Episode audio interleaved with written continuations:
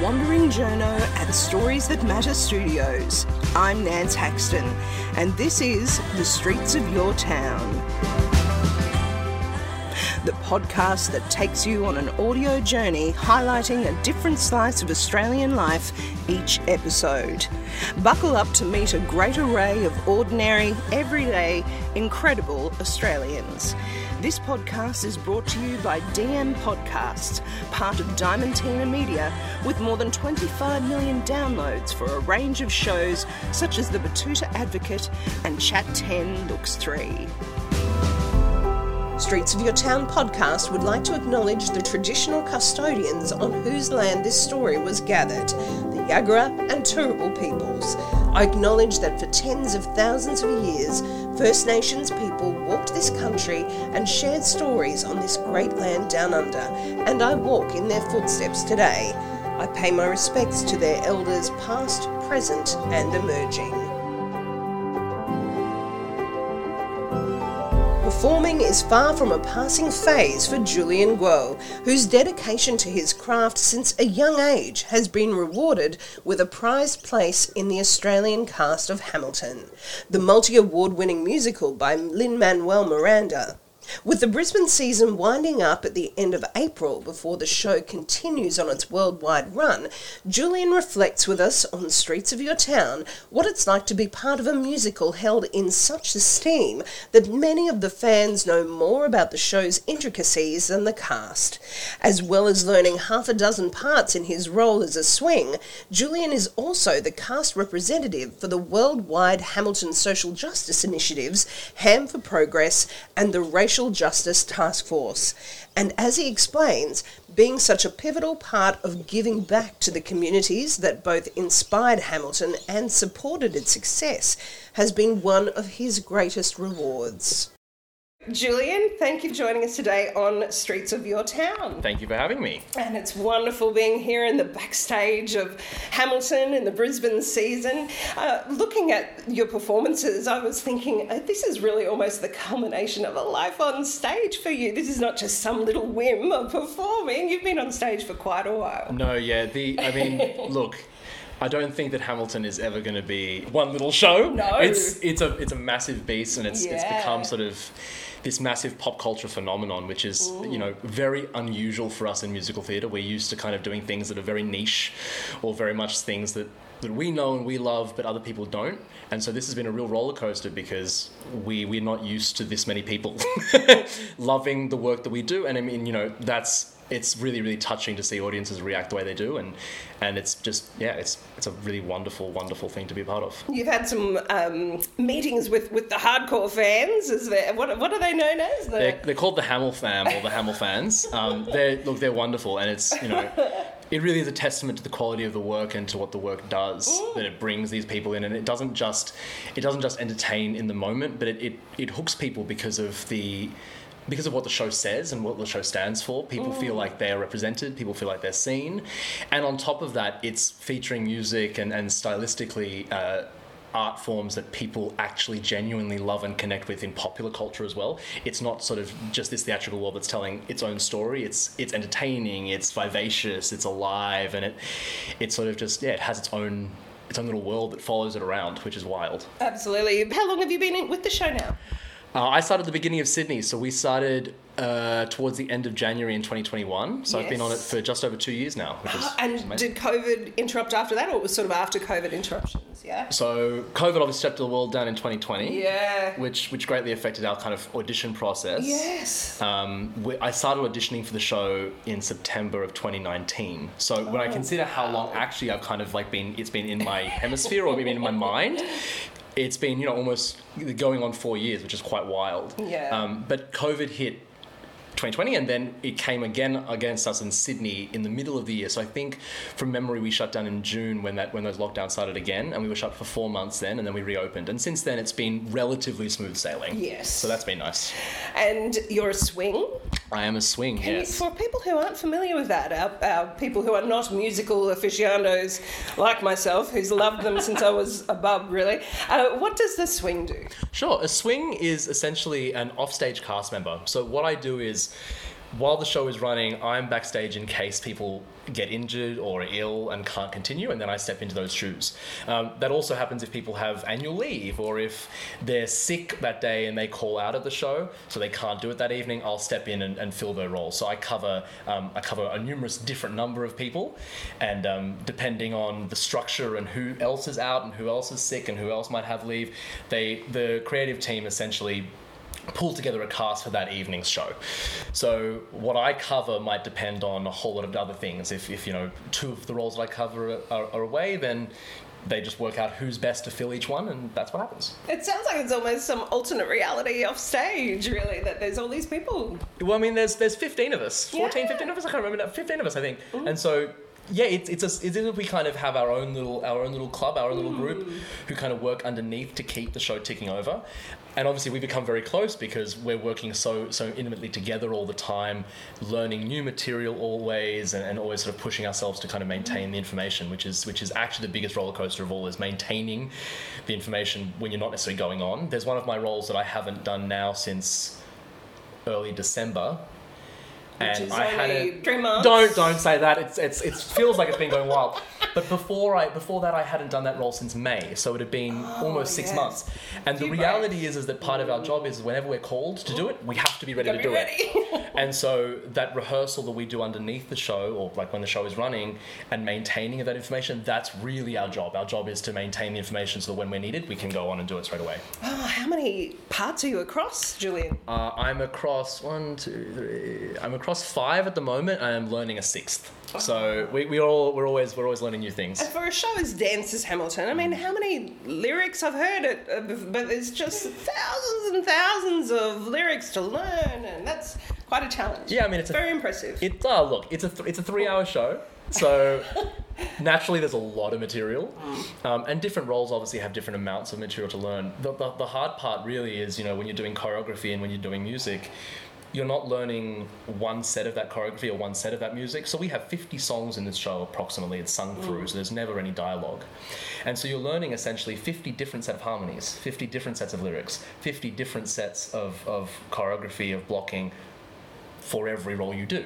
So when you start getting up to six roles, you're start, you're talking about learning, you know, essentially mm. 300 different pieces of material because each one is individual. You know, where your entries and exits are, all that sort of stuff. It's all independent to that role. Do you have any tricks for trying to remember it all? Little notes you keep yourself? Or? I do have. We all have notes because if we didn't have notes, I think that uh, the world would collapse around us. I also use a trick that I, I learned uh, honestly in high school. A teacher of mine, when I was learning quotes for studying history, you said that if you squeeze your finger for long enough in different knuckles, you would remember each quote associated with that pressure. No And so, yeah, believe it or not, and I didn't believe it at the first, and I actually use it sometimes just to trigger my brain to remember different things, which is super weird. That's amazing. Um, but I'm it works. Yeah, so if you just say a quote for long enough and you pinch your finger, if you pinch a certain knuckle, you end up associating that pressure or that feeling with the with the word. So sometimes it, it really helps to get a quick recall of information. That is awesome. yeah. And performing in an Australian context? I Mm. find interesting, Julian. You've been performing in so many roles, opera and everything, all these years. But Hamilton, to me, seems such a distinctively American story. How has it been doing it in a in an Australian context? I suppose. Look, I think it is. It obviously it's an American story, right? We're telling the mm. story of the American founding fathers, mm. or especially one of them, and it's that's a very clearly American history thing. Mm. I think the the big difference with a story like this is that it's not bound solely to its historical context. So instead of having something that feels as if you know people who don't know the story or don't know the history wouldn't understand it, number one, we explain the history very clearly in the story, so people can follow along if they want. Number two, it's not solely about the history. It's a really a human story, right? It's a story of loss. It's a story of ambition. It's a story of love. It's a story of divorce. It's a story of all these things that we as human beings, no matter where we live, understand. The only difference is that it's simply set in a political context. We could have this story that was set in, you know, downtown Australia, and it, it would it would be fine. It would still make just enough sense, just structured differently, right? We all go through these things. It's really a story of a human experience rather than just of the history. I think that's where we sometimes get lost in shows like this. We start thinking that it's mm. solely the story of, of, of a situation that's happened. Yeah. but the reason why we feel connected to history and why these stories matter to us and why they're still important to tell mm. is that the human experience hasn't changed. you know, we all experience love, we all experience loss, we all experience these things that allow us to grow. And I mean, Lin Manuel Miranda, who wrote the show, said this wonderful thing when he was talking about the creating of writing in the first place. He says that he was reading Ron Chernow's book about Hamilton, and he thought that this is a hip hop story. It's about an immigrant. It's about someone who fights for everything that they have. And when you associate that with the modern stories of, you know, our hip hop artists that we know and we love today, there are so many parallels between them that yeah, you look at it going, yeah, it, it's it's literally a hip hop story. It's that underdog story that someone's rising up to fight against their disadvantages to become successful. And it's really intriguing too. I think of the other Lin Manuel Miranda quote that I've heard about it's the America of then performed by the America of now. Mm. And I just find intriguing because this cast is very much the Australia of now as well. It's an interesting kind of parallel, isn't it? Absolutely, yeah. yeah. And, and I, I think that that it's so important that these stories modernize with where we are today and seeing our Australian society reflected on that stage. I mean, it's I can imagine how it feels for an audience, for actors as well. It's so revitalizing mm. because we're seeing we're seeing these situations reflected in our work, and for a long time it hasn't been. So it's it's it's like it's an absolute joy to be sharing the stage with with the people whom we see and we and we talk to and we are part of every day of the week, you know. And have you noticed that change? Do you think Hamilton's kind of pushing at even, I suppose, wider in Australian theatre that multicultural casting and I don't think it's just Hamilton. I think it's a societal decision that we're all making together mm. to to move forward and to be more progressive and to try and, and open ourselves up. And I mean that comes with so many different layers. It comes with, you know, it comes with us finding the importance of education and working out how to give these opportunities to people, no matter what their socioeconomic background, no matter what their racial background, no matter what their, their gender or their sexuality. And I think that it's not to say that it's just this show pushing that forward, I think is really wrong. I think that it's a real communal decision to change. Mm. And don't get me wrong, those changes happen slowly, they happen quickly, they happen faster in other areas than, than others. But as long as we're all making that effort to move forward, I think that we've got we're in a really strong place. It's the same show, but it is also our version. We have this, you know, mm. unique sensibility here in Australia of who these people are because obviously we're not Americans, so we're mm. colouring them how we see them. And um, a friend of mine, when when they saw the show in Sydney, described it as this real kind of fun sense of Aussie larrikinism, and I think that that really does read here on stage. There's this playfulness amongst the boys in the company when, when we're on, or, or amongst the different people in the in the in the show, that allow us to tell the story from a unique perspective, even if it's an American story, which is, a, you know, connecting back to the question you asked before. And another aspect of this show, of course, in this wonderful Australian context, as we're saying, but Ham for Progress, I think this is something that not many people have heard much about. Can you tell us your involvement in that and, and what it is? Yeah, of course. Mm. Um, Ham for Progress is essentially the social justice wing of Hamilton as a, as a brand and as a show. Um, it started during the Black Lives Matter movement in 2020, by and large, 2020, 2019 because the companies felt like the show itself needed to play a larger role. Considering how it stands and how socially it, it, applies itself, you know, we talk in this show, we talk in this show and in the casting process about equality and about opening up opportunities for people and about standing for for things that are larger than ourselves. And so it came from the BLM movement and Hamilton started this group for the racial called the Racial Justice Task Force, which was all about how we can make change as a show and as a company, and how we can contribute to the to the positives that are coming of the movement. And that racial justice task force inherently then became something called Ham for Progress. And Ham for Progress is now, as I said, the social justice wing of the company. It is still primarily focused on a lot of American issues. So uh, they run large uh, vote voting campaigns because obviously in the states it's not compulsory to vote.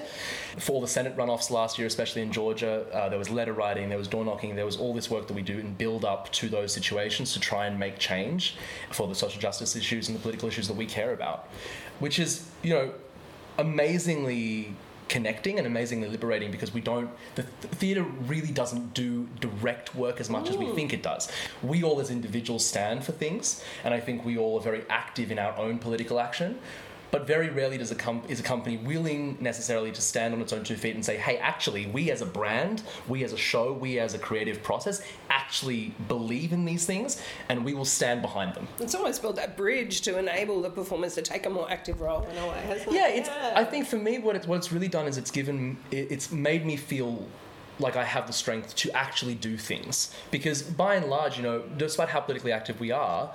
We feel restricted in what we can do because at the end of the day, we also do have a job to do, and we have our, you know, the other things that we're a part of. So, bringing that social justice action into the workplace allows us to really fight for the causes and the things that we believe in and gives us such a greater reach right you know instead of speaking to our own you know our own audience only we have the reach of a show that connects to millions of people every year and that's really important that we stand on, on we stand together and we fight for these things that we care about And what have you been able to do? I, I hear that this is really quite a, an important cause for you, quite close to your heart. Definitely, definitely. I mean, social justice in general and politics in general has always been something that I that I've cared about and that I've, I've respected.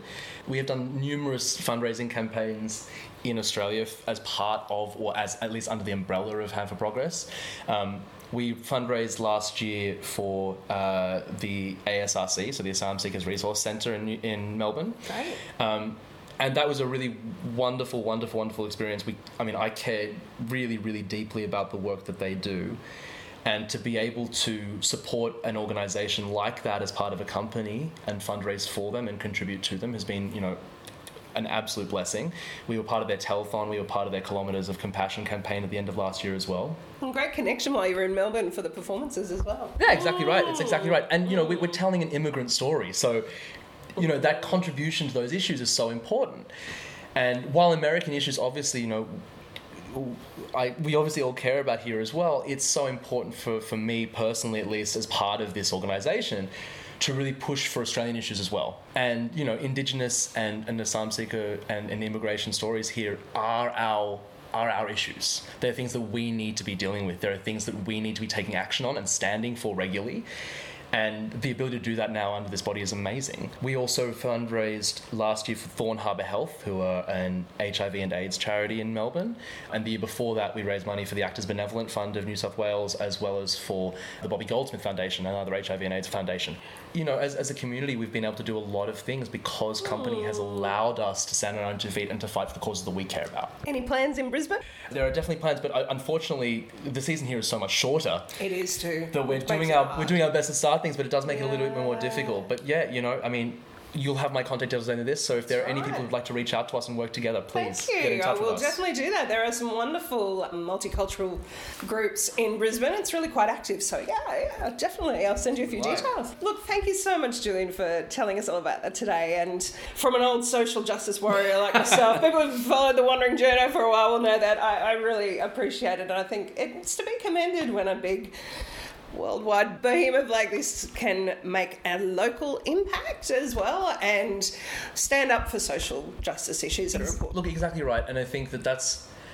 You know, we're never going to say that we're not going to make mistakes, right? I, I, these the companies and the way that we work together, we will inherently do things that, that people don't like, or, or that, that we make mistakes on ourselves.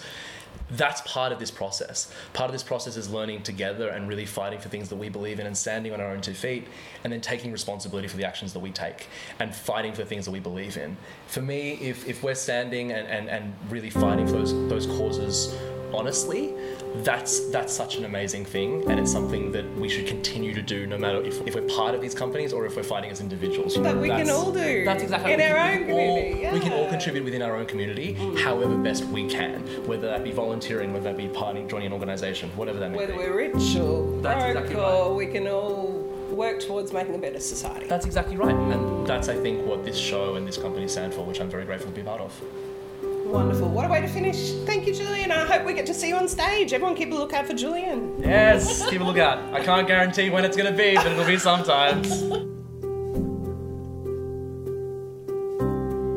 That was Julian Kuo from the Australian cast of the worldwide juggernaut musical Hamilton for this episode of Streets of Your Town.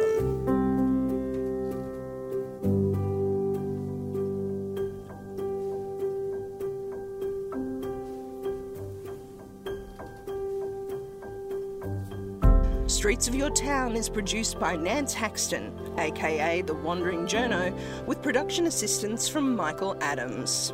That's it for this episode. I'm Nance Haxton. If you'd like to meet more everyday, incredible Australians, subscribe and listen to the back catalogue of Streets of Your Town, including Series 2, The Journo Project, on Apple Music, Spotify, or wherever you get your podcasts.